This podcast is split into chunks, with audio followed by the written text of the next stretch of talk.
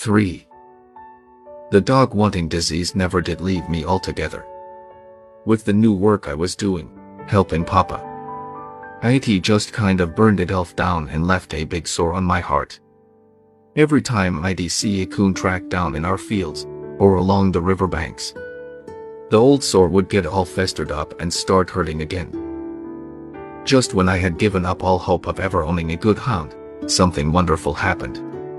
The good Lord figured I had heard enough, and it was time to lend a helping hand. It all started one day while I was hoeing corn down in our field close to the river. Across the river, a party of fishermen had been camped for several days. I heard the old Maxwell car as IT snorted and shrugged its way out of the bottoms. I knew they were leaving. Throwing down my hoe, I ran down to the river and waded across at a place called the Shannon Ford. I hurried to the campground. It was always a pleasure to prowl where fishermen had camped. I usually could find things, a fish line, or a forgotten fish pole. On one occasion, I found a beautiful knife stuck in the bark of a sycamore tree.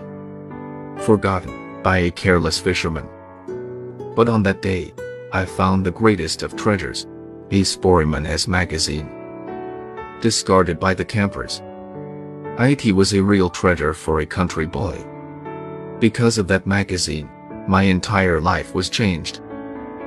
I sat down on an old sycamore log and started thumbing through the leaves. On the back pages of the magazine, I came to the for sale section.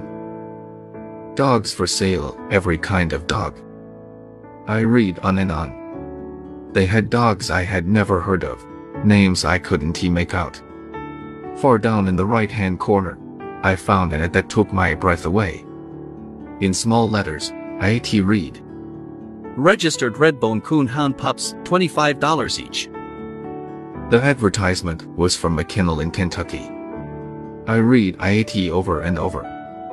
By the time I had memorized the ad, I was seeing dogs, hearing dogs, and even feeling them. The magazine was forgotten. I was lost in thought. The brain of an 11-year-old boy can dream some fantastic dreams. How wonderful IT would be if I could have two of those pups. Every boy in the country but me had a good hound or two. But $50, how could I ever get $50? I knew I couldn't expect help from mama and papa. I remembered a passage from the Bible my mother had read to us. God helps those who help themselves. I thought of the words. I mulled them over in my mind. I decided I'd ask God to help me. They're on the banks of the Illinois River in the cool shade of the tall white sycamores. I asked God to help me get two hound pups. It wasn't much of a prayer, but it did come right from the heart.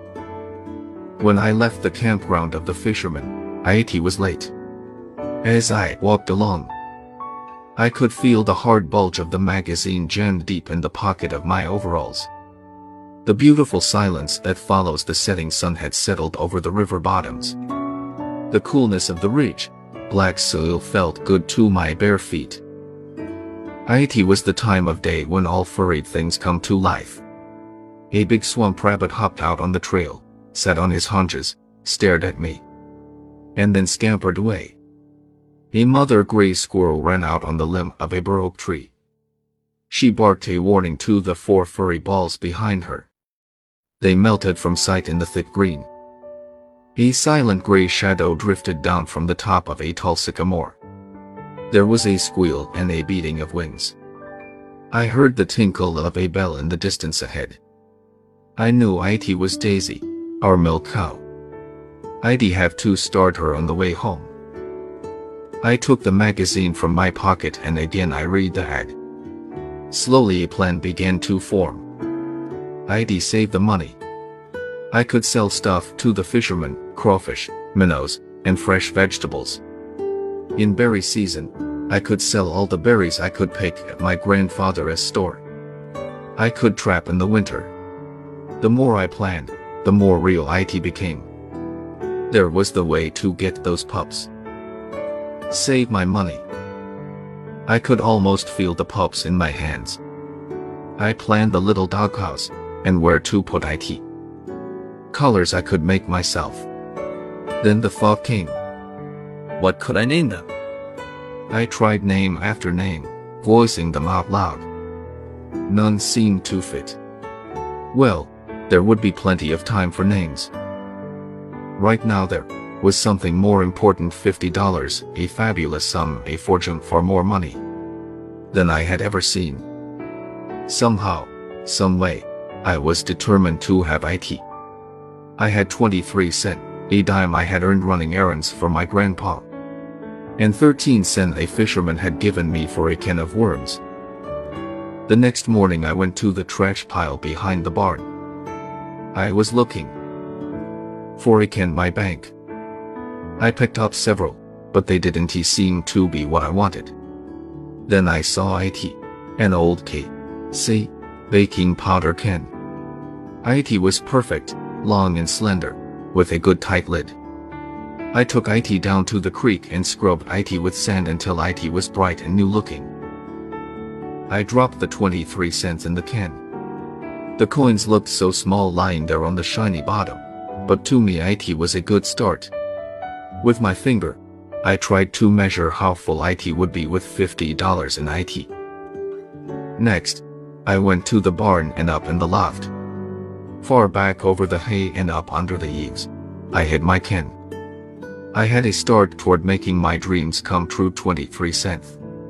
I had a good bank, safe from the wrath and from the rain and snow. All through that summer I worked like a beaver in the small creek that wormed its way down through our fields. I caught crawfish with my bare hands. I trapped minnows with an old screen wire trap I made myself. Baited with yellow cornbread from my mother's kitchen. These were sold to the fishermen, along with fresh vegetables and roasting ears. I tore my way through the blackberry patches until my hands and feet were scratched raw and red from the thorns. I tramped the hills seeking out the huckleberry bushes. My grandfather paid me 10 cent a bucket for my berries. Once grandpa asked me what I did with the money I earned. I told him I was saving it to buy some hunting dogs. I asked him if he would order them for me when I had saved enough. He said he would. I asked him not to say anything to my father. He promised me he wouldn't he. I am sure Grandpa paid little attention to my plans. That winter I trapped harder than ever with the three little traps I owned. Grandpa sold my hides to fur buyers who came to his store all through the first season. Prices were cheap, 15 cents for a large opossum hide, 25 for a good skunk hide. Little by little, the nickels and dimes added up. The old K. C. baking powder can grew heavy, I would heft it weight in the palm of my hand. With a straw, I'd measure from the lip of the can to the money. As the months went by, the straws grew shorter and shorter. The next summer I followed the same routine. Would you like to buy some crawfish or minnows? Maybe you'd like some fresh vegetables or roasting ears. The fishermen were wonderful, as true sportsmen are. They seemed to sense the urgency in my voice and always bought my wares. However, many was the time I defined my vegetables left in the abandoned camp. There never was a set price. Anything they offered was good enough for me. A year passed. I was 12. I was over the halfway mark. I had $27.46. My spirit soared. I worked harder. Another year crawled slowly by, and then the great day came. The long hard grind was over. I had IT, my $50. I cried as I counted IT over and over. As I set the can back in the shadowy eaves of the barn, IT seemed to glow with a radiant whiteness I had never seen before. Perhaps IT was all imagination. I don't know. Lying back in the soft hay, I folded my hands behind my head, closed my eyes, and let my mind wander back over the two long years. I thought of the fishermen, the blackberry patches, and the huckleberry hills. I thought of the prayer I had said when I asked God to help me get two hound pups. I knew He had surely helped, for He had given me the heart, courage, and determination. Early the next morning, with the Kenjan deep in the pocket of my overalls, I flew to the store. As I trotted along, I whistled and sang. I felt as big as the tallest mountain in the Ozarks. Arriving at my destination, I saw two wagons were tied up at the hitching rack. I knew some farmers had come to the store, so I waited until they left.